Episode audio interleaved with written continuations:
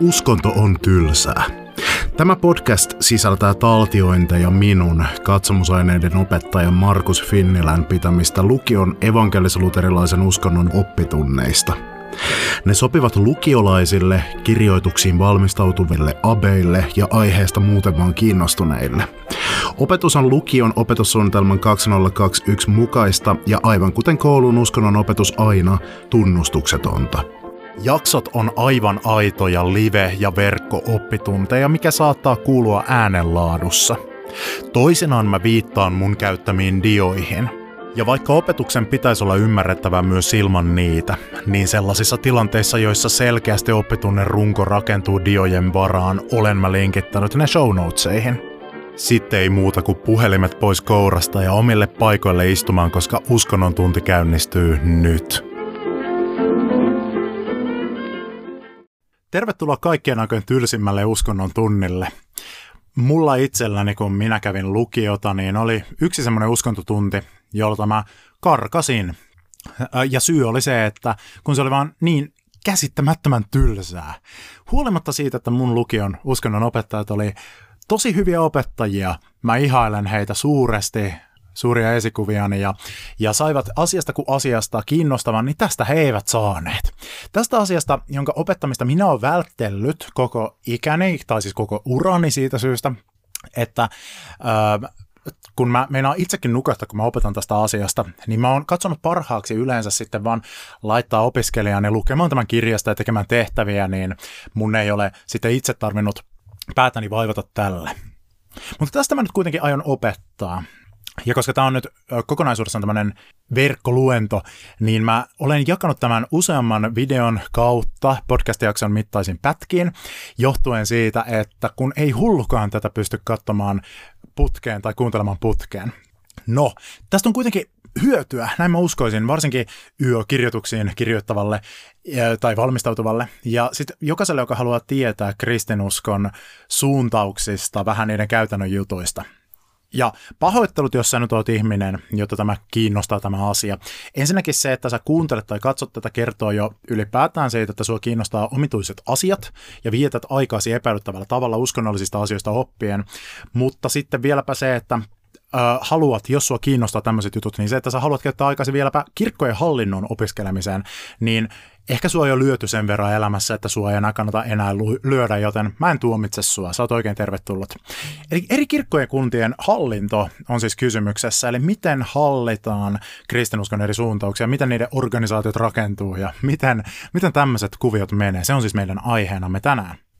Jos mietitään kristinuskon ihan varhaisia aikoja, ja sitä, että miten hallittiin kristillisiä yhteisöjä ihan alkuaikoina, niin yleinen kuva, mikä muodostuu semmoisena päälinjana meille kaikkien tekstejä sellaisten perusteella on se, että semmoinen kirkollinen hierarkia otti jonkin aikaa ennen kuin se kehittyi. Siis ylipäätään kirkko vie meidän ajatukset ehkä vähän väärille urille, koska ei ollut mitään esimerkiksi kirkkorakennuksia tai semmoisia varhaisessa kristillisyydessä, jota ei edes pidetty minä omana uskontona, vaan sehän oli siis juutalaisuuden suuntaus.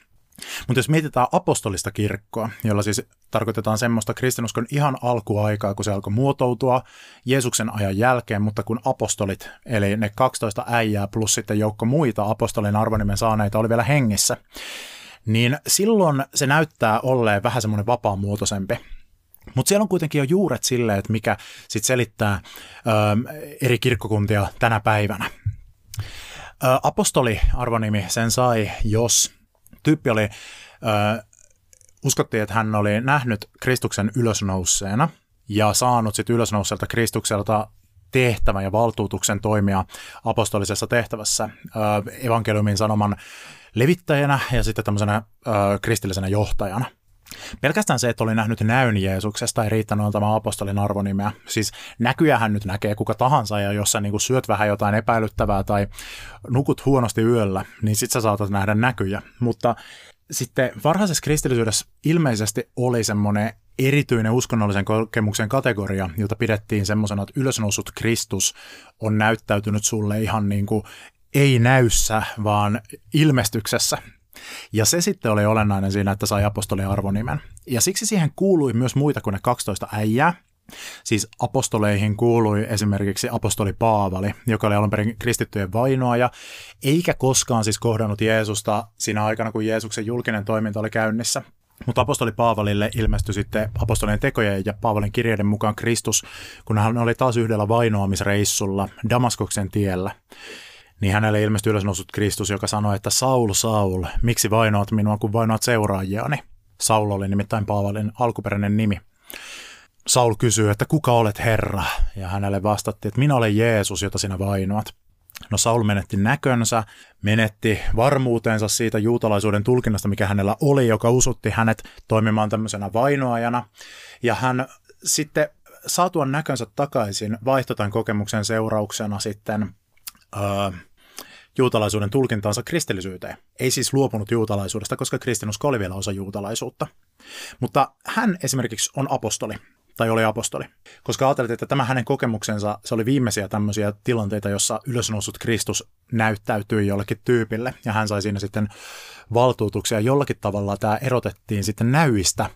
Paavalilla kyllä ilmeisesti sitten oli näkyjä, hän oli jonkin sortin mystikko, ja hän kirjoitti sitten uuteen testamenttiin ö, kauhean kasan kirjeitä, joista seitsemää pidetään aittoina Paavalin kirjeinä, ja loppuja sitten jonnekin Paavalin opetuslapsien kirjoittamina remiksauksina ilmeisesti hänen opetuksistaan uusiin tilanteisiin. Apostoleita oli myöskin ö, naispuolisia. Esimerkiksi semmoinen apostoli oli olemassa kuin Junia, josta lännen kirkossa, eli katolisessa ja protestanttisessa kristillisyydessä ollaan sitten koetettu väkisin sitten tehdä miestä kääntämällä hänen nimensä muotoon Junias, mutta Junias-nimeä ei ole olemassakaan, se, sitä ei tunneta tämmöistä nimeä. Hän oli Junia, hän oli naispuolinen apostoli. Miehiä suurin osa, mutta myös naisia. Mutta tämä kertoo siitä, että varhaisessa kristinuskossa oli siis johtajia, jotka oli naispuolisia. Ja toinen tämmöinen näiden apostolien lisäksi tämmöinen naispuolisen johtajan kategoria oli, että varhaisessa kristillisyydessä jumalanpalvelustiloja omisti usein jotkut rikkaat leskinaiset, koska Jumalan palveluksia pidettiin sunnuntaisin aamulla aikaisin ennen kuin lähdettiin duuniin, koska se ei ollut mikään yleinen vapapäivä, niin niitä pidettiin jonkun varakkaan kristityn tyypin kotona. Ja usein näyttäisi ollen näin, että näitä tyyppejä oli nimenomaan rikkaat kristityksi kääntyneet leskinaiset. Ja silloin tämä niinku, tota, naisten johtajuus näyttäytyi tätä kautta varhaisessa kristillisyydessä, että kun he omisti niitä kokoontumistiloja, niin heillä oli tämmöinen vähän kirkkoherra, kirkkorouva kautta suntiotyyppinen sitten rooli varhaisessa kristillisessä yhteisössä. Mutta semmoisena yleisenä kuvana siitä, että miten, joht, miten johdat, johdettiin varhaisia kristillisiä seurakuntia, näitä yhteisöjä, niin voisi sanoa näin, että siinä se perustui henkilökohtaisiin ominaisuuksiin ja sitten tämmöisiin karismaattisiin kokemuksiin armolahjoista.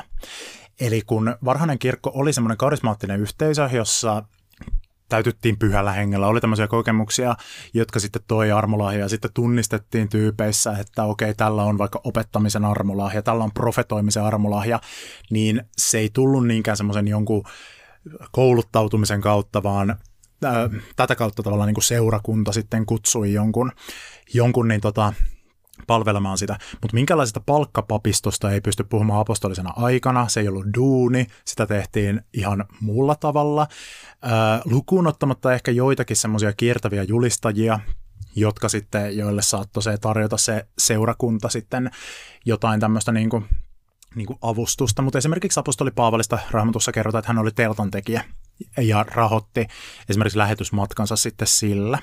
Mutta sitten apostolisen ajan lopussa alkoi kehittyä kirkollinen hierarkia, eli kun apostolit alkoi pikkuhiljaa kupsahtelemaan, niin ö, sitten alkoi heidän paikkaansa ottamaan sitten semmoinen kehittyvä hierarkkisempi juttu, jossa alkoi sitten hahmottua erilaiset roolit, mistä sitten tulee esimerkiksi myöhempi kristillinen papisto. Ja tämä on nähtävissä sitten Uuden testamentin myöhäisimmissä teksteissä, tämän juuret, ja se, että se alkaa pikkuhiljaa vakiintumaan. Se on samaan aikaa kuin Uutta testamenttia ylipäätään, tai niin kuin esimerkiksi evankeliumeita Jeesuksesta, alettiin kirjoittamaan muistiin, koska apostolit ja tämän perimätiedon ne elävät kantajat olivat kuolleet, ja alkoi se elävä muisto Jeesuksesta unohtua, niin sitten se ruvettiin merkitsemään ylös. Eli tämä kirkollisen elämän ja hallinnon lujittuminen ja kristallisoituminen osuu sitten siihen samaan kohtaan. Esimerkkejä siitä, miten Uudessa testamentissa sen myöhäisemmässä teksteissä näkyy se, että kirkollinen hallinto alkaa muodostua, löytyy ennen kaikkea niin sanotuista pastoraalikirjeistä, jotka on Uudessa testamentissa olevia Paavalin nimiin laitettuja kirjeitä, niin kuin Paavalin kirjeet Tiitukselle, Paavalin eka ja toka kirje Timoteukselle, jotka nykytutkimuksen valossa tutkimuksen valtavirran näkökulmasta luokitellaan semmoisiksi, että ne ei ole oikeasti Paavalin kirjoittamia, vaan vähän riippuen tulkinnasta ne voidaan ajatella siten, että joku randomi on kirjoittanut ne ja sitten, sitten niin laittanut Paavalin nimin saadakseen niille enemmän arvovaltaa, tai sitten vähän suopeammin tulkittuna voidaan ajatella näin, että Paavalin oppilaat on hänen opetuksiaan Paavalin kuoleman jälkeen. Paavalihan perimätiedon mukaan kuoli marttyyrinä Roomassa Neron vainojen aikaan. Hänet mestattiin, tosi kuin Pietari, joka ristinnoltiin ylösalaiselle ristille. Siis mestaaminen, jolla, eli kaula katki. Se oli armollisempi kuolema, koska Paavali oli Rooman kansalainen, toisin kuin Pietari, joka joutui sitten kuolemaan, kun hän koki marttyyrikuoleman. Niin Pietari joutui sitten tämmöisen brutaalimman kuoleman käymään läpi, koska hän ei ollut Rooman kansalainen. Kaikki asukkaat ei ollut kansalaisia. Paavali oli, oli sen, niin tota, muistaakseni isältään perinnyt sen kansalaisuuden, joka siis ei ollut mikään selvä juttu toisin kuin tänä päivänä, että kaikki suomalaiset tyypit lähtökohtaisesti, jotka täällä syntyy, ovat Suomen kansalaisia, ja sitten sen kansalaisuuden voi saada tietyin edellytyksen, niin siihen aikaan se ei ihan niin helposti mennyt. No niin, mutta siis Paavalin marttyyrikuoleman jälkeen voidaan suopeasti tulkita näin, että jotkut Paavalin oppilaat, kun he kohtasivat jotain uusia tämmöisiä kristittyjen elämän haasteita, niin he sitten kirjoittivat semmoisen, että mitä Paavali kirjoittaisi ja opettaisi tässä meidän nykyajassa. Ja että nämä pastoraalikirjeet Uudessa testamentissa, jotka edustaa Uuden testamentin myöhäisimpiä kirjeitä, saattaa olla syntynyt tällä tavalla.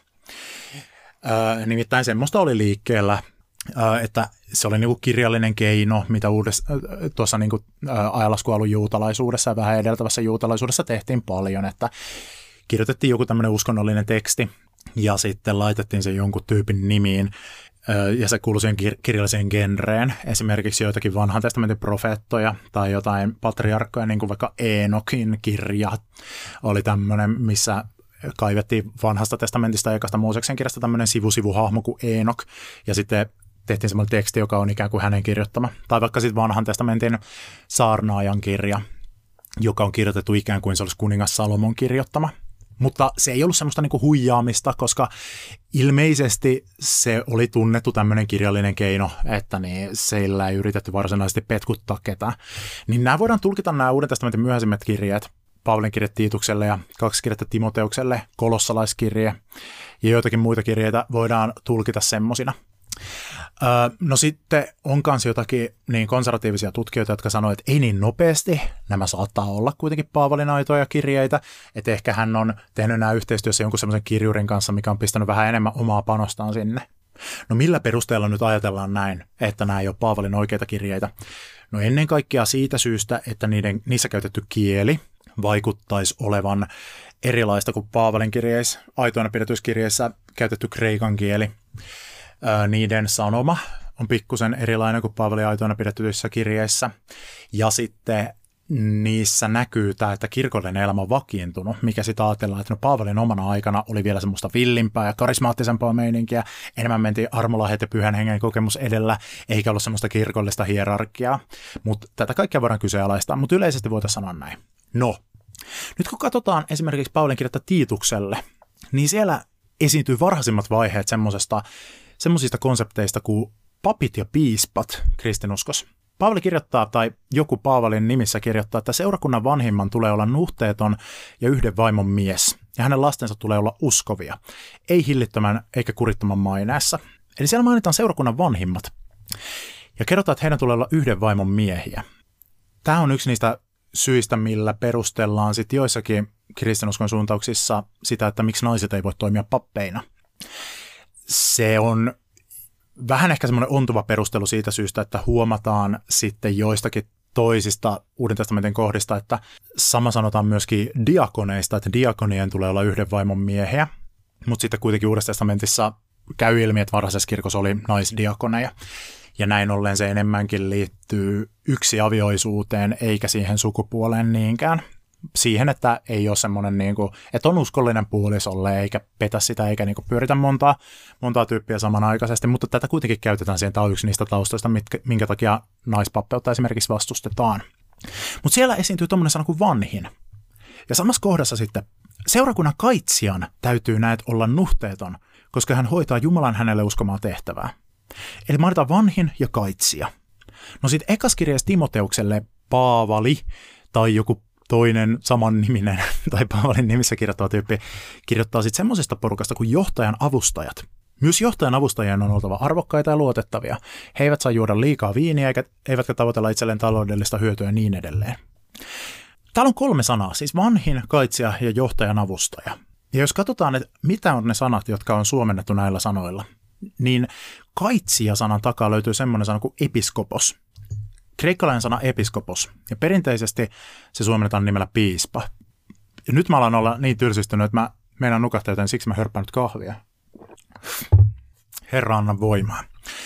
Episkopos tarkoittaa siis kaitsijaa, semmoista, joka katsoo niin kuin, tyyppien perään. Ja tämä kaitsija-sana, se voidaan nyt ajatella, ajatella, että se on tämmöinen paimenellinen vertauskuva. Vanhin sanan taustalla on semmoinen sana kuin presbyteros, ja perinteinen kirkollinen suomennos on pappi, mutta varsinaisesti se tarkoittaa siis vanhinta tai vanhempaa tyyppiä. Siis sana, joka alun perin tulee jostakin, on siis napattu jostain tämmöisistä kyläyhteisöistä, mitä on muinoin ollut, jossa siis kylän vanhimmat on ollut niitä, jotka päättää asioista. No tässä se tuskin on tarkoittanut kuitenkaan sitä, että kristillisen yhteisön vanhimmat tyypit on ollut niitä, jotka päättää niin kuin iällisesti vanhimmat, vaan se on jo tämmöinen niin kuin vertauskuvallinen sana, kuvaa sitä, että se on arvostettu, jotenkin semmoinen, että hänessä nähdään olevan semmoista viisautta, että hän voi toimia seurakunnan johtajana.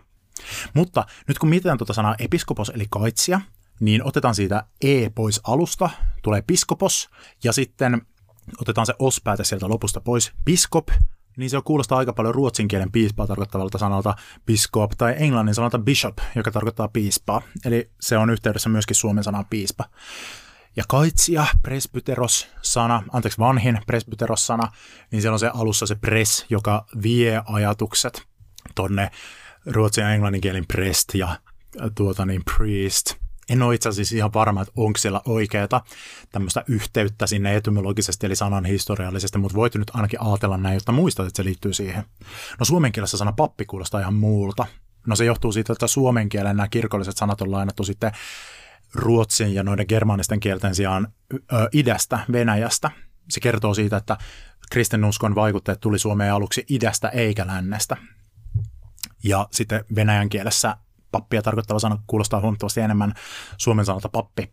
No sitten se johtajan avustaja, siellä on takana semmoinen sana kuin diakonos. Perinteinen kirkollinen suomen, suomennos on diakoni. Ja diakonihan siis viittaa usein ö, suomalaisessa yhteiskunnassa kirkollisen tämmöisen avustustyöntekijään. Mutta monessa kirkkokunnassa diakonin virka on kehittynyt kuitenkin semmoiseksi äh, apupapiksi tai pappeuden alemmaksi asteeksi. Mutta täältä meiltä me löydetään nyt tuolta Uudesta testamentista kolme tuommoista sanaa Uuden testamentin myöhemmistä teksteistä. Episkopos, eli NS-piispa, presbyteros, eli NS-pappi ja diakonos, eli tavallaan diakoni. Mutta voidaan suomentaa myös ihan vaan kaitsija, vanhin ja johtajan avustaja. Ja on epäselvää, että mitä nämä varsinaisesti oli tuossa Uuden testamentin myöhäisaikoina, siinä kun apostolinen aika alkoi päättyä. Että oliko nämä erillisiä hommia, oliko esimerkiksi vanhimmat ja kaitsijat eri juttuja, onko nämä synonyymejä vai ei, mutta joka tapauksessa sitten kun kirkko kehittyi, niin tälleen sitä alettiin tulkitsemaan, että on kolme tämmöistä virkaa, jotka on jollakin tavalla niin kuin, tämmöisen niin kuin jumalallisen, hengellisen auktoriteetin ilmenemismuotoja kirkossa. Ja ne on piispa, pappi ja diakoni. Ja näitä on sitten tulkittu kristinuskon suuntauksissa eri tavoilla. Ja tämän takia näistä tulkintaeroista johtuen, että miten nämä kolme virkaa tulkitaan, niin johtuu sitten se, että miksi kristinuskon eri suuntauksissa hallitaan kirkkoa eri tavalla. Ja sitten me päästään meidän varsinaiseen asiaan tämän intron jälkeen. Varsinaisena asiana on kirkkokuntien hallintomallit, eli miten eri kirkkokuntia hallitaan. Ja mä en voi uskoa todeksi, että miten tylsä asia mä opetan juuri nyt, mutta mä yritän nyt niin kuin löytää itsestäni, mä yritän nyt summonoida ja kanavoida semmoista tyyppiä, joka olisi semmoinen, että häntä kiinnostaa ihan sikana tämmöinen kirkkohallinto. Se varmaan tämmöisiäkin tyyppejä on, koska tässä niinku yhdistyy politiikka, koska siis politiikka on kiinnostavaa. Se on niinku yhteisten asioiden hoitoa ja siihen liittyy kiinnostavia juttuja. Ja mä tykkään kyllä katsoa niin jotain poliittisia draamoja TVstä, joku Game of Thrones, jossa on paljon semmoista poliittista mähinää, ja Star Warsin prequel-elokuvat, jossa on paljon sitä galaksin politiikkaa. Se on, se on aika kiinnostavaa. Ja sitten tässä on tämmöiset pyhät asiat, tässä on niin jumalallinen arvovalta, tässä niin ollaan tekemisissä asioiden kanssa, jotka, jossa niin kuin hallinnoidaan ihmisen elämän tärkeimpiä pidet, tärkeimpinä pidettyjä asioita, onhan se nyt kiinnostavaa ja asioita, jossa niin kuin, jos väärät ihmiset pääsee käyttämään sitä valtaa, niin silloinhan siinä voi tulla ruumiita sekä vertauskuvallisesti että kirjaimellisesti. Joten onhan tämä nyt hullun kiinnostavaa. No niin, nyt lähtee.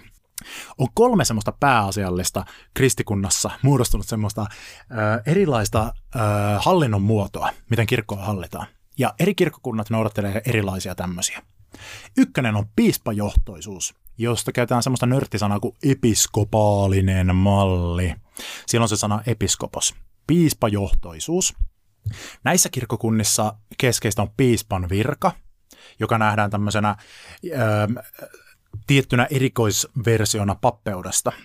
Piispan tunnistaa monessa kirkkokunnassa, ainakin läntisessä kristillisyydessä yleensä siitä, että piispat pitää semmoista hassua hattua, ja sitten heillä on yleensä semmoinen kaapu, ja sitten paimensauva. Erilaisia versioita tässä, tästä on. Sitä hassua hattua sanotaan hiipaksi. Yleensä näitä piispan viran tunnusmerkkejä käytetään ainoastaan jossain seremoniallisissa ja liturgisissa yhteyksissä. Jos mä olisin piispa, niin mä käyttäisin kyllä aina, koska mietin nyt, jos sulla olisi semmoinen niin sosiaalisesti hyväksyttävä syy käyttää semmoista ö, kaapua ja pitkää sauvaa, Kyllä mä menisin semmoiset päällä, viilettäisin niin kuin mikäkin Gandalf tuolla. Mutta yleensä ne käyttää ainoastaan semmoista niin kuin vähän nöyrempää asua, eli evolut piispat esimerkiksi käyttävät semmoista niin kuin arjessa, kun he, he niin kuin haluaa näyttää, että he on piispoja, mutta ei ole kuitenkaan semmoinen tosi juhlava, juhlava, juhlava erikoiskirkko pyhätilanne, niin silloin he käyttää yleensä semmoista violettia papinpaitaa ja yleensä semmoista ö, isoa ristikorua, josta heidät tietää piispaksi. No sitten toinen tämmöinen ja hallintomalli on seurakuntajohtoisuus, eli kongregationalistinen malli. Nörttisana kongregationalistinen, mä en usko, että sä tarvitset, ellei susta tuu jotain kirkkohallinnon asiantuntija. Mä en usko, että sun tarvitsee muistaa näitä erikoissanoja. Ja sitten on näiden välimuoto, eli presbyteriaaninen malli. No mitä nämä tarkoittaa? Katsotaan tarkemmin. Aloitetaan siitä ykkösestä, eli piispajohtoisuus, episkopaalinen malli. Se on ehkä semmoinen hierarkkisia jäykin. Kuvaus. Tällä tarkoitetaan semmoista hallintomallia, jossa piispat johtavat kirkkoa ja asettavat papit ja diakonit kaitsemaan seurakuntia. Yleensä näissä episkopaalisissa, eli piispajohtoisissa kirkoissa on siis tarkasti erotetut piispa, papit ja diakonit. Öö, eri näissä kirkkokunnissa tulkitaan vähän eri tavalla, että mikä, mikä se diakoni on. Se voidaan nähdä pappeuden alalajina tai pappeuden esiasteena tai matkalla kohti pappeuden semmoisena väliportaana, tai sitten se voidaan nähdä ihan omana duuninaan. Ja piispat johtaa, piispat on hirveän tärkeitä. Esimerkkejä tämmöisistä episkopaalisen mallin kirkoista, eli piispajohtoisista kirkoista, ovat esimerkiksi katolinen kirkko, ortodoksinen kirkko ja sitten Suomen evankelis-luterilainen kirkko kuuluu myös näihin piispajohtoisiin kirkkoihin. Kaikki evankelis-luterilaiset kirkot maailmassa ei ole episkopaalisia. Joissakin on ihan erilaisia hallintomalleja, mutta Suomen evankelis-luterilainen kirkko on tämmöinen piispajohtoinen. Miksi? Taustalla on varmaankin historia. Siis Suomen evankelis-luterilaista kirkkoahan ei perustettu 1500-luvulla, kun oli reformaatio. Ei ole niin, että silloin Suomessa oltaisiin jotenkin äh, perustettu joku ihan uusi kirkko, ja että ihmiset liittyivät sitten luterilaiseen kirkkoon. Vaan Suomen evankelis-luterilainen kirkko on jatkumoa keskiajalle, keskiajalla tänne asettuneessa katolisessa kirkossa. Huolimatta siitä, että me tiedetään, että kristin usko oli saapunut ekoina vaikutteena idästä jo satoja vuosia aiemmin, niin siinä 1200-luvulla alkoi tulla sitten kristinuskon tämmöiset niin hallinnolliset voimat tuolta lännestä päin. Katolinen kirkko juurtu Suomessa. Ja Suomen, tai se alue, mitä nykyään sanotaan suomeksi, pikkuhiljaa alkoi mennä tuohon niin Paavin kirkon alaisuuteen. Ja äsken sanoin, että 1200-luvulla, mutta siis oikeasti 1100-lukuun sijoittuu esimerkiksi tähän liittyvä legenda – piispa Henrikistä, joka tuli tuolta lännestä tuomaan kristinuskoa Suomeen, että tätä sanotaan Suomen ensimmäiseksi ristiretkeksi. Ja sitten talonpoika Lalli humautti sitä kirveellä koska oli sattunut tämmöinen väärin ymmärrys. Lalli oli ollut jossakin kylillä ja sitten hänen rouvansa Kerttu oli ollut äh, kotona ja Pispa Henrik oli sitten matkalla, lähetysmatkallaan tänne Suomen alueelle levittäessä evankeliumia käännyttääkseen suomalaiset kristityiksi. Ne oli tullut hakemaan leipää ja siinä oli ollut sitten kielimuuria vähän ja Kerttu oli sitten aivan paniikissa kertonut Lallille, kun isäntä oli tullut kotiin, että täällä kävi joku kauhea ulkomaalainen äijä, vei meidän leivät. Ja Lalli oli sitten silleen, että brrr, ja otti kirveen ja kävi ja murhas Pispa Henrikin Köyliönjärven jäällä. Legenda jatkuu niin, että Lalli otti Henrikin hiipan ja sormuksen mutta kun yritti ottaa pois sitä sormusta, niin koko sormi lähti irti. Kun yritti ottaa hiippaa päästä pois, niin päänahka lähti irti. Ja sitten paniikissa verta vuotavana juoksenteli äh, pakokauhun vallitessa, ja rotat alkoi jahtaamaan sitä, ja hän sitten äh, tuli, juoksi sitten Köyliönjärveen, jonne hän hukku.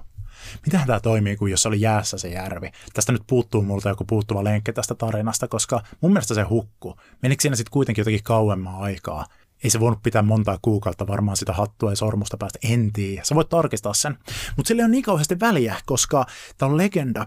Ja nykytiedon valossa siis ajatellaan, että tämä on myöhemmin syntynyt legenda ja sen historiallinen tausta saattaa olla olematon tai vähäinen, me ei, me ei tiedetä, mutta se kuvaa tarinana sitä, että miten kristilliset tämmöinen hallinto, kirkohallinto alkoi levittäytyä Suomeen.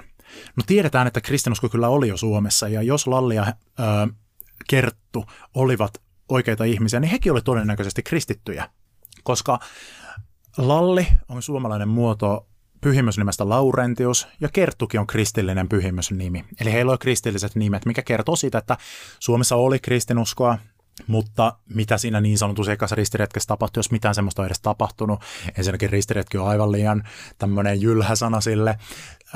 No se kuvaa sitä, että miten kirkon hallinto levittäytyi Suomeen. Suomesta tuli osa katolilaista maailmaa. Ja silloin siis katolista kirkkoa, tai siis suomalaiset pikkuhiljaa liittyi katoliseen kirkkoon. Suomalaisesta identiteetistä oikeasti ei voinut puhua, siis Suomi alun perin liittyi tuohon Turun seutuun, siis se oli Turun seudun nimitys Suomi. Nykyään sitä sanotaan varsinais-suomeksi muistona tästä. Mutta miten se levisi se identiteetti ympäri Suomea, nykyistä Suomea? No siksi, että Turussa oli sitten piispon istuin. Ja Turusta käsin hallittiin sitten koko tätä niin kuin Suomen aluetta, joka oli osa Ruotsin valtakuntaa. Ja piispa oli Suomen mahtavin mies, Turun piispa. Miksi mä kerron tätä? No siitä syystä, että tämä piispuus säilyi katkeamattomana reformaation yli.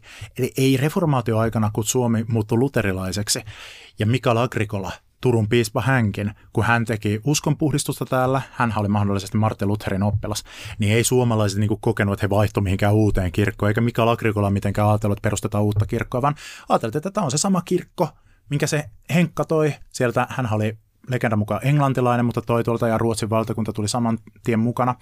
Ja tämän jatkumona on tänä päivänä Suomen evankelis kirkko, sen katolisen kirkon jonka synnystä tai saapumisesta Suomeen kertoo se piispa Henrikin legenda. Ja siitä syystä edelleen katolisen mallin Suomen evolut-kirkko on piispa, piispajohtoinen. No, mistä tuossa on kysymys? No oikeastaan niin kuin se keskeinen tämmöinen uskonnollinen tai teologinen ero, mikä näiden seurakuntamallien tai kirkkohallintomallien takana on, on kysymys siitä, että kenellä on oikeutettu hengellinen auktoriteetti. Että jos Jumalalta kysytään, niin kello on hengellinen valta? Ketä uskoa? Kun joku sanoo, että hei, mä, mä nyt niin tota, kaitsen Jumalan kansaa, mä niin kuin ohjaan tätä, mä, mä niin kuin on tässä niin kuin kannatan ylintä valtaa tässä, kun mä kirkon asemaa järjestetään. Niin ketä uskoa? Mistä minä tiedän, että onko jollakin tyypillä oikeasti jumalallinen valta? No näissä piispajohtoisissa kirkoissa, niin kuin katolinen kirkko, ortodoksinen kirkko, Suomen evankelis-luterilainen kirkko, anglikaaninen kirkko, episkopaalinen kirkko, joka on Amerikan versio anglikaanisuudesta, eli englannin kirkosta. Näissä se vastaus on se, että no oikeutettu hengellinen auktoriteetti on Kristuksen asettamilla apostoleilla. Jeesus laittoi apostolit virkaansa ja antoi heille valtuutukset, hei, pitäkää te huolta tästä mun laumasta, meitsi lähtee isän oikealle puolelle, nähdään sitten tun joskus takaisin. No kun apostolit kuoli, Ketkä piti sitten valtaa? No apostolien asettamat seurakuntien kaitsijat eli piispat. Kun esimerkiksi apostoli Paavali, joka oli lähetystyöntekijä, kierteli ympäri Rooman valtakunnan itäosia ja saarnas evankeliumia Jeesuksesta ja jätti taakseen sitten aina kun hän meni uudelle paikkakunnalle, niin hänen taakseen jäi sitten uusia kristillisiä yhteisöjä. Niin ennen kuin hän lähti, niin hän asetti sinne luotettaviksi katotut viisaat, vastuulliset tyypit, joilla hän ajatteli olevan semmoinen kaitsemisen armolahja, niin hän asetti heidät sitten duuniin, kätten päälle panemisen kautta. Eli laski käden päälle ja siunas tyypit. No kun nämä kaitsijat sitten kuolivat, tai kun jäi eläkkeelle tai jotain muutti toiselle paikkakunnalle, niin aiemmat nämä kaitsijat sitten vihki virkaan seuraavat kätteen päälle panemisen kautta. Ja ne sitten vihki seuraavat ja ne vihki seuraavat ja niin edelleen ja niin edelleen ja niin edelleen. No nämä piispajohtoiset kirkot sanoo, että tästä katkeamattomasta jatkumosta löytyy se oikeutettu piispan virka, joka edustaa sitä hengellistä arvovaltaa. Eli teoriassa nykyisten piispajohtoisten kirkkojen piispojen tämä jatkumo menee sinne Kristuksen apostoleihin ja sitten Jeesukseen, ylösnouseeseen Kristukseen asti. Näin uskotaan. Ja tästä käytetään nimitystä apostolinen suksessio. Ja sen ulkopuolella ei ole oikeutettua kirkollista hengellistä auktoriteettia. Eli jos episkopaalisen mallin, eli piispajohtoisten sen kirkon niin kuin edustajilta kysytään, niin useimmiten se vastaus on, että jos heiltä kysytään sitä, että hei, voisi perustaa oman kirkon, että minäpä perustaa oman kirkon, että onko tässä jotain ongelmaa, että jos mä perustan jonkun oman seurakunnan, niin periaatteessa siinä on se ongelma, että sulla täytyisi olla jonkun piispan valtuutus. Koska vain siten tu- ta- taataan se, että sillä on oikeasti valtuutus Kristukselta, että se menee sinne Jeesuksen apostoleihin. Että jos rupeaa tämmöisiä villejä seurakuntia perustelemaan ihan omin päin, vaikkapa jotain tämmöisiä kun esimerkiksi uuskarismaattisessa kristiuskossa perustaa semmoiset jotkut karismaattiset saarnamiehet, omia tai saarnanaiset, omia seurakuntiaan, niin siinä on se ongelma, että heillä ei ole oikeutettua valtaa, jos kysytään näiltä piispajohtoisilta kirkoilta, koska he ei ole osa sitä apostolista suksessiota, eli sitä jatkumoa. Mutta jos joku piispa vihkisi sen tyypin niin kuin hengellisen virkaan papiksi, koska piispat vihki nämä papit virkaan, niin sitten se olisi ok. No onko tämä historiallisesti totta? Meneekö näiden piispajohtoisten kirkkojen tämä vallan jatkumo oikeasti sinne Jeesuksen apostoleihin? No sit on hirveän paha lähteä sanomaan. Öm, siis teoriassa meillä on ihan pätevät syyt uskoa silleen, että nämä apostolit pisti ne varhaisten seurakuntien monet nämä johtajat duuniinsa, mutta ei varmaan kaikkia kyllä varhaisessa kristillisyydessä oli moninaisuutta ja niin kuin syntyi tämmöisiä spontaanisia Jeesus-yhteisöjä. Mutta sitten kyllä voisi ajatella näin, että aikaa myöten, kun kirkon niin kuin tämä elämä jäsentyi, niin kyllä nämä varmaan nämä villeinäkin syntyneet yhteisöt, jotka pysyy osana sitten kristinuskon valtavirtaa, niin tuli sit osaksi sitä piispallista hallintoa, että pikkuhiljaa kyllä, kun on asetettu heille uusia, uusia pappeja ja tällainen, pikkuhiljaa varmaan on tullut nämä piispat sitten duuniin, mutta onko kaikki nykyiset piispat sitten, tuleeko niiden tämä duuni alun perin jostakin apostolista? No milläs meet selittämään, tai siis selvittämään sitä No mä itse on taipuvainen ajattelemaan, että kyllä niin kuin jossain määrin. Mutta sitten toinen kysymys on se, että kokiko ne Jeesuksen apostolit ja nämä varhaisen kirkon tyypit, kokiko ne tämän asian sillä tavalla, miten tätä sitten on tulkittu näissä piispajohtoisissa kirkoissa? Aatteliko ne sille, että tässä minä nyt siirrään kätteen päälle panemisen kautta tämmöisen niin kuin Kristuksen arvovallan, että ajatteliko he näin, että sitä arvovaltaa ei voi löytyä muualta kuin vaan heidän kätte, tästä niin kuin heiltä, heidän porukasta ja siitä porukasta, jolle he laittaa kädet päälle ja vihkii siihen virkaan. Koska ei meillä välttämättä ole ihan vedenpitäviä todisteita siitä, että heillä olisi ollut tämmöistä uskoa siihen, että kirkolla pitää olla tämmöinen hierarkia. Mutta sitten tämä ei ole välttämättä mikään ongelma. Piispajohtoiset kirkot voi ajatella näin, että no hei, ehkä ajatelleet niin, mutta se oli silti käynnissä siinä, että sitten pyhä henki johti kirkkoa ymmärtämään myöhemmin sen, että mitä siinä varsinaisesti tapahtuu. No toinen ongelma tässä liittyy sitten siihen, että mitäs kun välillä on kirkkohistoriassa käynyt semmoista, että kaikki piispat, jotka on hyväksyneet toisiaan, Tärkeimpänä esimerkkinä reformaatioaikana 1500-luvulla, kun Luther teki omia metkujaan, teki reformaatiota, jota uskonpuhdistukseksikin on tavattu sanoa, yritti uudistaa katolista kirkkoa, mutta mokas sen niin, että katolinen kirkko hajosi siitä erkani esimerkiksi evankelisluterilaisuus, anglikaanisuus ja muita suuntauksia. Niin Paavi julisti sitten nämä kirkot ö, harhaoppisiksi, erotti ne yhteydestään ja samalla myös niin kuin julistettiin näin, että esimerkiksi evankelis-luterilaisten piispojen apostolien suksessio on katkennut.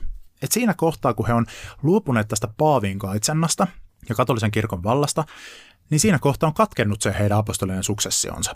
Sama koskee anglikaanista kirkkoa. Eli nyt jos katsotaan katolisen kirkon näkökulmasta, niin evankelis-luterilaisilla kirkoilla, jotka on tässä piispajohtoisuudessa, ei ole siis aitoa apostolista suksessiota. Eli ne on vaan niin, kuin niin sanottuja piispoja, mutta ne ei ole niin kuin Jumalan silmissä niin kuin piispoja ihan siinä, missä katoliset piispat, koska se apostolien suksessio on katkennut reformaatioaikana. No sitten jos kysytään luterilaiselta kirkolta, niin heidän näkökulmastaan se voisi ajatella niin, että no miten niin, että mikä nyt Paavi on sitä katkaisemaan sitä apostolista suksessiota. Että se on ollut hänen puoleltaan tämmöinen niin kuin virheellinen tuomio. Että kun reformaatiossa luterilaisesta näkökulmasta siitä havaittiin, että Paavi oli mennyt vikaan raamatuopetuksessa, ja katolinen kirkko oli mennyt vikaan siinä niin kuin keskeisissä uskon asioissa. Sitten mihän ollaan tultu ekumenisen työskentelyn kanssa paljon lähemmäs toisiaan, ja enää ei välttämättä ihan näin sanottaisi. Niin luterilaisesta näkökulmasta niin kuin uskollinen piispa, jonka tehtävä on kai, kaitsea seurakuntaansa, niin teki 1500-luvulla raamatun mukaan ja siis pysytteli raamatun opetuksessa huolimatta siitä, että joutui Paavi vihoihin. Ja hän ajatteli, että koska oltiin kuitenkin uskollisia raamatuopetukselle, niin kuin luterilaisuus sen niin kuin näkee, ja sitä kautta uskollisia Kristukselle, koska raamatuopetus on myös apostolilta tuleva auktoriteetti, koska apostolit ö, perimätiedon mukaan kirjoitti Uuden testamentin tekstit, tai sitten apostolien valtuuttamat tyypit kirjoitti sen, niin siksi se apostolien suksessio on säilynyt siellä kuitenkin luterilaisesta näkökulmasta, samoin anglikaanisesta. Eli tähän liittyy tämmöisiä kysymyksiä. Katolinen ja ortodoksinen kirkko pääsääntöisesti sitten kuitenkin hyväksyy toistensa apostolisen suksession, koska ne ajattelevat, että huolimatta siitä ikävästä seikasta, että nämä on erkaantuneet toisistaan ja siellä on ollut riitoja, niin ei se niinku sitä piispuutta ole sieltä kadottanut. Et katolinen ja ortodoksinen kirkko niinku ajattelee toisistaan, että niillä on ihan oikea piispu, ja ne on ihan oikeita kirkkoja, vaikka ne ajatteleekin toisistaan, että ne on väärissä jossain keskeisissä kysymyksissä. Mutta ne ei sitten hyväksy tätä luterilaisten ja anglikaanisten kirkkojen piispan virkaa. Anglikaanit ja luterilaiset hyväksyy toistaan piispan virat, ja, ja, ja kyllä niin kuin teknisesti ottaen niin kuin ne hyväksyy myöskin, että katolisessa ja ortodoksisessa kirkossa varmaan menee oikeita tämmöistä apostolisen suksession meininkiä. Mutta tyypillisesti protestanttisissa piispallisissa kirkoissa ei anneta ihan niin suurta painoarvoa tälle koko kysymykselle, kuin mikä annetaan tolle tuossa niin kuin katolisuudessa ja ortodoksisuudessa, koska sitä ajatellaan, että protestanttisuudessa eli Lutteria seuraavissa kristuskon suuntauksissa, että se apostolinen suksessi on, on kyllä jokaisessa niin kuin papissakin, että sun ei tarvitse olla piispa, että piispa on vaan tämmöinen niin kuin, erityispappi, että pappeus on se niin kuin, basic juttu, ja sitten lisäksi ajatellaan, että, että jokainen kristitty on myös pappi tietyllä tavalla. Luther opetti yleistä pappeutta, ja sitten niin kuin, ei, ei papit ole hengellisesti missään erityisasemassa, että ne on ainoastaan, niin kuin, niiden duunia on olla erityisasemassa, jossa, niin kuin, jotta kirkollinen valta säilyy, mutta se niin kuin, apostolien seuraanto kulkee kyllä, niin kuin, eli tämä suksessio, se jatkumo kulkee kyllä sillä seurakuntayhteisöllä. Ja sen takia sille ei anneta ihan niin suurta painoarvoa. Mistä päästäänkin kivasti sitten tähän toiseen malliin, eli seurakuntajohtoiseen malliin, kongregationalistiseen malliin. Tuskinpä tarvitsee opetella tuota, ö, kirkkohallintonörttisanaa kongregationalistinen. En usko, että sitä kauhean monesti kysytään vaikka kirjoituksissa, jos se on sun motiivisi kuunnella tai katsoa tätä. Tällä seurakuntajohtoisella mallilla tarkoitetaan sitä, että jokainen paikallinen seurakuntayhteisö päättää itse omista asioistaan, eikä ole keskitettyä johtoa. Ja esimerkkejä tästä on esimerkiksi monet vapaat suunnat, kuten helluntai-seurakunnat ja uuskarismaattiset seurakunnat. Tämmöisissä kristuskon suuntauksissa, jotka on tyypillisesti siis protestanttisia, tulee siis Martti Lutherista, ja esimerkiksi helluntailaisuushan on suurin protestanttisuuden kirkkokunta. Helluntailaisia, vaikka se on syntynyt vasta tuossa reilu sata vuotta sitten, heikäläisiä on paljon enemmän kuin luterilaisia esimerkiksi, jotka Suomessa on se suurin. Helluntaiseurakunnat tyypillisesti on seurakuntajohtoisia. Eli jokainen seurakunta on täysin itsenäinen. Jokainen seurakunta päättää itse omasta uskostaan, mitä se opettaa, miten hommat hoidetaan, mitä toimintaa tehdään. Eikä ole mitään semmoista kirkkoruhtinasta siellä ylhäällä, joka sanoo, että kuinka homma menee. Tämä monessa vapaas, yhteisöissä oleva hallinnon malli, missä niin kuin vierastetaan semmoista, että olisi joku semmoinen yksi kirkkojohtaja ja olisi joku semmoinen vahva organisaatio. tätä perustellaan teologisesti.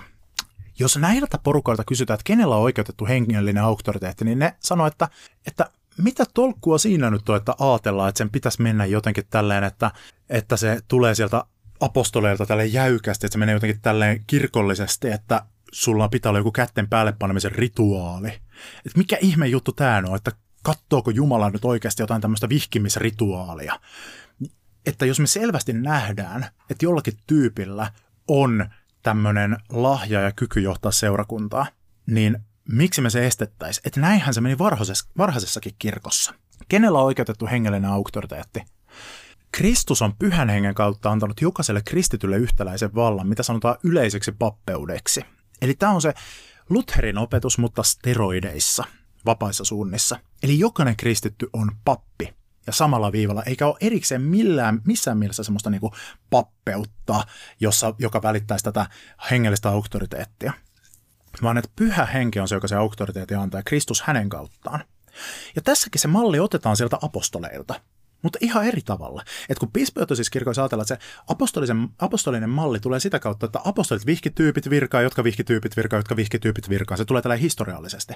Niin seurakuntajohtoisissa kirkkokunnissa, niin kuin vapaa-kirkko, helluntai-kirkko, monet baptistikirkot, monet karismaattiset yhteisöt, näissä ajatellaan niin, että tämä sama malli toimii tänäkin päivänä, mikä oli apostoleilla. Eli siis se, että he sai virkaansa kokemuksen kautta – ja he laittoi tyypit virkaan, kun ne näki, että kenellä on tämmöinen pyhän hengen armolahja esimerkiksi siihen sen duunin hoitamiseen. Että sama juttu tänä päivänä. Että pyhä henki valitsee seurakunnan joukosta kaitsemaan porukkaa semmoiset tyypit, ketkä on siihen sopivia. Ja että tällä tavalla otetaan malleja sieltä uudesta testamentista. Eli apostolit on tässä siis keskeinen juttu siitä huolimatta, mutta ajatellaan se siten, että sama malli voi toteutua tänäkin päivänä. Ja vaikka siis teoriassa näissä porukoissa on sillä tavalla, että ää, jokaisella kristityllä on yhtäläinen valta ja jokainen on pappi, niin käytännössä kuitenkin tämmöisissä yhteisöissä on pappeja vastaavia tyyppejä. Palkattuja tyyppejä, jotka tekee semmoisia papillisia hommia. Mutta silloin sitä perustellaan sillä lailla, että se on ainoastaan käytännön syistä. Et siksi, että saadaan se seurakunnan homma pyörimään, niin käytännössä sitten seurakunta valitsee keskeltä ja kutsuu keskeltään sopivia tyyppejä, joissa tunnistetaan se, että he, heissä on niin semmoisia esimerkiksi pyhältä hengeltä saatuja ominaisuuksia. Tämä on nyt tosi karismaattinen tapa puhua tästä kaikissa vapaissa suunnissa, ei puhuta tälleen näin karismaattisesti, eli pyhää henkeä painottaen. Mutta joka tapauksessa, että tietyillä tyypeillä on siihen erityistä tämmöistä niin taipumusta, joten he, heidät valitetaan ja asetetaan käyttämään sitä yhteistä valtaa. Tyypillisesti näissä yhteisöissä on sitten semmoinen porukka kuin vanhimmat, jotka muodostaa vanhimmiston, ei vanhemmisto, jotka on yleensä tämmöinen, että ne ei tee sitä duunina, vaan oman työnsä ohessa, jotka on luotettuja tyyppejä, jotka jo pitää niin kuin korkeinta valtaa siinä seurakunnassa, ja että saadaan se homma niin kuin kulkemaan. Siitä on eri käytäntöjä. Esimerkiksi joissain helluntaiseurakunnissa on tämmöinen käytäntö, että vanhimmat voi olla sekä miehiä että naisia – Joissain taas niin, että vaan miehiä, eli mennään tämmöisellä konservatiivisella mallilla. Varhaisessa helluntalaisuudessa yleensä naiset oli yhtäläisessä asemassa, mutta sitten helluntalaisuus on kehittynyt semmoiseen konservatiivisempaan suuntaan. Mutta Suomessa on kahdenlaisia helluntaiseurakuntia. Joissakin naiset voi olla vanhimpia, joissakin miehet. Ja vanhimmat on se korkein niin kuin hengellinen auktoriteetti. Mutta heidän yläpuolella ei ole sit muita, niin kuin ei ole mitään semmoista yhteistä niin kuin jotain piispaa, joka sitten katsoo heidän peräänsä. Sitten vaikkapa vapaakirkossa, Suomen vapaakirkossa vanhimmat voi niin kuin järjestää olla miehiä ja naisia, siellä ei ole minkäänlaisia tämmöisiä rajoitteita tässä. Ja sitten pastoreita voidaan palkata, ja yleensä näissä on palkattu pastori, joka on siis hyvin lähellä sitä papin duunia, mikä vaikkapa näissä piispallisissa kirkoissa on. Teologinen koulutus on semmoinen, mitä yleensä arvostetaan näissä eri sit yhteisöt päättää niin kuin erilaisia käytäntöjä siitä, että tartteeko pastori, jos joku toimii niin kuin virallisena palkattuna pastorina, tartteeko se teologisen koulutuksen vai voiko olla ihan tämmöinen kouluttamaton maallikko-pastori, joka saa siitä ää, duunista palkkaa. Esimerkiksi siinä suurimmassa näistä eli helluntailaisuudessa täällä Suomessa Helluntaiseurakuntien piirissä on noin 100 000 ihmistä, virallisesti kastettuja jäseniä on jotain 50 000, eli noin prosentti suomalaisista. Esimerkiksi Suomessa on helluntaiseurakunnan pastoreita, joilla on teologinen koulutus, joka on hankittu joko yliopistossa tai sitten vaikka helluntalaisten omassa koulutuspaikassa, eli isossa kirjassa, joka on Keurulla ja toimii myös Helsingissä, joka tarjoaa niin kuin helluntaipastorin koulutusta. Tai sitten ihan yliopistoteologisen koulutuksen saaneita, jotka on siis käynyt saman koulutuksen kuin vaikka Evolut-papit, tai sitten ulkomailla otettu koulutus. Mutta sitten on myös semmoisia pastoreita, jotka on ihan vaan sen takia, että heillä katsotaan olevan semmoista niin kuin armoitusta siihen suuntaan, eli pyhältä hengeltä saatu armoitus, jolla ei ole mitään koulutusta. Piispajohtoisuuden hyvä puoli on se, että tavallaan jos sä menet piispajohtoiseen kirkkoon, niin periaatteessa sä tiedät, mitä saat, koska sitä juttua määrätään ylhäältä päin, ja piispa katsoo perään, että seurakunnat opettaa oikein. Mutta huono puoli on se, että muutokset ja reagoiminen tapahtuu esimerkiksi paikallisiin haasteisiin ja paikallisiin tarpeisiin kankeasti ja hitaasti, koska kaikki tulee tavallaan sieltä ylhäältä päin, tavalla tai toisella. Seurakuntajohtoisten eli kongregationalististen kirkkokuntien vahvuus on sitten siinä, että se pystyy niin kuin vastaamaan tosi isosti siihen paikallisen yhteisön niin kuin toimintaan. Jos paikallinen yhteisö niin kuin, ö, tykkää vaikka tietynlaista, tietynlaisesta musiikista, niin pystytään seurakunnassa toteuttamaan tietynlaista musiikkia. Jos paikallinen yhteisö vakuuttuu vaikka jostain semmoisesta uskon tulkinnasta, niin seurakunta pystyy reagoimaan siihen ja muuttaa oppiaan sillä tavalla. Ei tarvita, että joku niin kuin hierarkia sen hyväksyy. Mutta sitten haaste siinä on se, että kun jokainen seurakunta päättää itse omat asiat, niin sä et välttämättä tiedä, mitä sä saat. Esimerkiksi jos sä meet vaikka johonkin, mä käytän nyt helluntaiseurakuntaa esimerkkinä, mä tunnen sen parhaiten, se on suurin ja se on ehkä semmoinen niin selkein esimerkki tämmöisestä. Jos sä meet vaikka johonkin helluntaiseurakuntaan Suomessa, niin sä et välttämättä tiedä, että minkälainen porukka se on. Onko se konservatiivinen vai vähemmän konservatiivinen vai jopa liberaali? Saako siellä vaikka naiset olla tämmöisessä johtamisessa, johtamisroolissa? Saako naiset olla vanhimpina ja opettajina ja pastoreina? Pastori, ja, pastori siis nähdään vanhimman tämmöisenä alalajina periaatteessa. Vai onko, onko tämmöinen rajoitettu juttu? Sä et tiedä, mitä sä saat välttämättä. Joskus helluntalaiset kuvaakin helluntailaisuutta villiksi länneksi. Eli se on kaiken muista, koska jokainen seurakunta päättää sen ihan itse. Osa helluntaiseurakunnista sitten kuuluu semmoiseen kattojärjestöön kuin Suomen helluntaikirkko, osa ei. Mutta silläkään ei ole semmoista niin kuin saneluvaltaa päättää yksittäisten seurakuntien asioista. Ja tämä on se heikkous sitten siinä. No sitten kolmantena on semmoinen välimuoto kuin presbyteriaaninen malli, joka on vähiten merkittävä näistä, koska niitä on vähiten ja Suomessa varsinkin on aika vähän näitä. Ja lisäksi yleensä niin kuin, tämä presbyteriaaninenkin malli on lähellä jompaa kumpaa noista aiemmista. Mutta lyhyesti, kuvaus. Paikalliset seurakunnat päättää osan asioista, kattoorganisaatio osan asioista. Eli tämmöisessä mallissa saatetaan ajatella, että okei, siis seurakunnat päättää itse jutuista, mutta sitten ne valitsee joukostaan tämmöisiä niin kuin ylemmän tason päättäjiä, jotka sitten päättää tietyt semmoiset yhteiset asiat, ja sitten ne vielä valitsee ylemmän tason päättäjiä, jotka valitsee ylemmän tason päättäjiä, ja siellä saattaa olla joku piispaksikin kutsuttu tyyppi, tyyppi ylhäällä, tyypillisesti ei ole, mutta tavallaan, että ne alhaalla päin, tavallaan niin kuin se seurakuntayhteisö päättää tiettyjä ylempien tasojen juttuja, ylemmät tasot tiettyjä alemman tason juttuja, eli se on tietyssä mielessä tämmöinen välimalli. Esimerkkejä esim. monet reformoidut kirkot on tämmöisiä, niin kuin vaikka Skotlannin reformoitu kirkko tai Amerikassa Pres- Presbyterian Church, presbyteerikirkko, saanut nimensäkin tästä eli presbyteriaanisesta mallista. Öö, ne on yleensä semmoisia, että niissä on jonkin sortin demokratia, eli vaalitaan niitä tyyppejä demokraattisesti. Unohdin sanoa näistä seurakuntajohtoisista kirkoista ja piispajohtoisista kirkoista, että niissä on erilaisia suhtautumisia siihen kirkon sisäiseen demokratiaan. Eli joissakin on semmoinen pitkälle viety demokratia, eli piispan valintaan osallistuu seurakuntalaiset, niin kuin äänestää siitä, tai sitten noissa seurakuntajohtoisissa seurakunnissa joissakin esimerkiksi vanhimmistoon, vanhimmiksi seurakunnan maallikkojohtajiksi äänestetään tyyppejä. Joissakin taas ei ole niin demokraattinen ja läpinäkyvä se prosessi, vaan se tavallaan tulee sieltä ylhäältä päin. Esimerkiksi katolisessa kirkossa vaikka paavi asettaa virkaan piispat. Ja sitten vaikkapa ö, suomalaisissa monissa helluntaiseurakunnissa vanhimmiston, niin kuin uudet vanhimmiston jäsenet valitsee seurakuntalaisten joukosta aiempi vanhimmisto, jolloin se ei ole semmoinen demokraattinen prosessi. Mutta yleensä näissä presbyteriaanisissa kirkoissa on semmoinen aika demokraattinen prosessi tai esimerkiksi semmoista muotoa siinä on. Kenellä on oikeutettu hengellinen auktoriteetti? Sekä yksittäisillä kristityillä että kirkolla kokonaisuutena. Moikka, tässä on Markus tulevaisuudesta.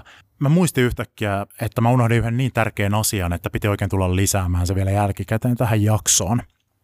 Kristinuskon karismaattisissa ja etenkin uuskarismaattisissa suuntauksissa, jossa on siis kysymys semmoisesta kristillisyydestä, joka on lähtöisin helluntailaisuudesta. Korostaa henkilökohtaista tämmöistä hengellistä kokemusta, pyhällä hengellä täyttymistä, vahva usko yliluonnolliseen ja sen näkymiseen arjessa ja siihen, että jokaisella on oma henkilökohtainen kutsu Jumalalta ja omat lahjat ja kyvyt, mitkä sä voit löytää ja joilla sä voit sitten palvella Jumalan tahtoa. Tämmöisessä kristiuskon suuntauksessa, mikä kasvaa erityisesti eteläisellä pallonpuoliskolla, mutta sitten joka ehkä leimallisesti sit liittyy Amerikan megakirkkoihin ja muihin tämmöisiin. On paljon semmoisia seurakuntia, jotka ei liity mihinkään isompaan kirkkokuntaan ja on siis siinä mielessä itsenäisiä, mutta ne ei ole myöskään semmoisia, että siellä seurakunta päättää asioista tai on jotain vanhimmistoa, vaan uuskarismaattisuudessa on paljon semmoisia yhteisöjä, jotka jäsentyy yhden karismaattisen johtajan ympärille. Ja yksi tyyppi pitää valtaa. Siellä saattaa olla joskus nimellinen vanhimmisto, mutta sitten kun perinteisessä semmoisessa seurakuntajohtoisessa kirkossa on ajatuksena se, että vanhimmisto saa mandaatin seurakunnalta ja pastorit on alaisuudessa, niin monessa tämmöisessä uuskarismaattisessa megakirkossa on se pastori joka pitää sitä suurinta valtaa. Ja se nähdään, että hänellä on oikeus kantaa sitä valtaa sen takia, että hän on saanut Jumalalta semmoisen erityisen voitelun. Tämä liittyy esimerkiksi usein semmoisiin menestysteologiaa kannattavia uskarismaattisiin suuntauksiin, jossa ajatellaan, että oikeanlaiseen uskoon perustuvat oikeanlaiset uskoon heittäytymisen teot johtavat siihen, että Jumala sitten antaa ihmiselle maallista menestystä esimerkiksi rahallisesti ja terveydellisesti. Tämmöiset suuntaukset, joissa se valta on yhden tyypin tai hyvin rajatun tyypin käsissä, toimii joskus hyvin. Ja on olemassa tutkimusnäyttöä, että useimmille niissä mukana oleville jäsenille se on esimerkiksi hyvinvoinnin kannalta aika hyvä juttu. Ja ne megakirkot siis toimii yllättävän hyvin, mutta tämä on myös altis ja vaarallinen systeemi, jos se valta on yhden tyypin käsissä ja se vielä jotenkin ajatellaan, että hänellä on jumalallinen valta – ilman, että hän on itse vastuussa kellekään. Tämä on altis erilaisille väärinkäytöksille. Siinä helposti saattaa mennä sekaisin oma rahapussi ja seurakunnan rahapussi. Saattaa olla näin, että kyseenalaistamista hiljennetään sen sy- siitä syystä, että Jumala on tämän yhden tyypin puolella.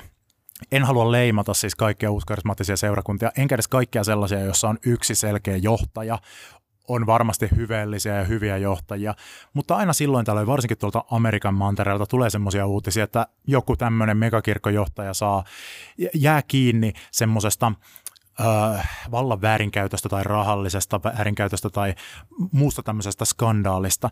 Niissä on monesti kysymys siitä, että joku tämmöinen kirkkovaltias on sitä omaa seurakuntayhteisöään päässyt johtamaan semmoisella kyseenalaistamattomalla vallalla, että hän on kaikkien muiden johtokuntien ja semmoisten yläpuolella semmoisella tavalla, että kukaan ei oikeastaan kato hänen peräänsä.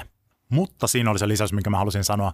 Jos et tylsistynyt kuoliaaksi tästä jaksosta, niin pari-kolme seuraavaa jaksoa syventää sitten tätä eri kirkkokuntien näkökulmasta sitten vähän pidemmälle ja ne on vielä tylsempiä. Heipä hei! Ja siinä oli tämänkertainen Uskonto on tylsää. Tämä ohjelma on spin-off mun toisesta podcastista Harhaoppia, joka sisältää epätervettä teologiaa ja vääriä vastauksia elämän suurimpiin kysymyksiin. Jos huomasit tässä jaksossa jotakin asiavirheitä tai muuta epäilyttävää, niin laita ihmeessä mulle sähköpostia osoitteeseen harhaoppia at gmail.com. Mä oon kiitollinen, jos teet näin, koska sitten mä pääsen lisäämään korjatut tiedot tämän jakson kuvausteksteihin jälkikäteen. Mutta nyt oppitunti on ohi, hyvää päivän jatkoa, ei läksyä.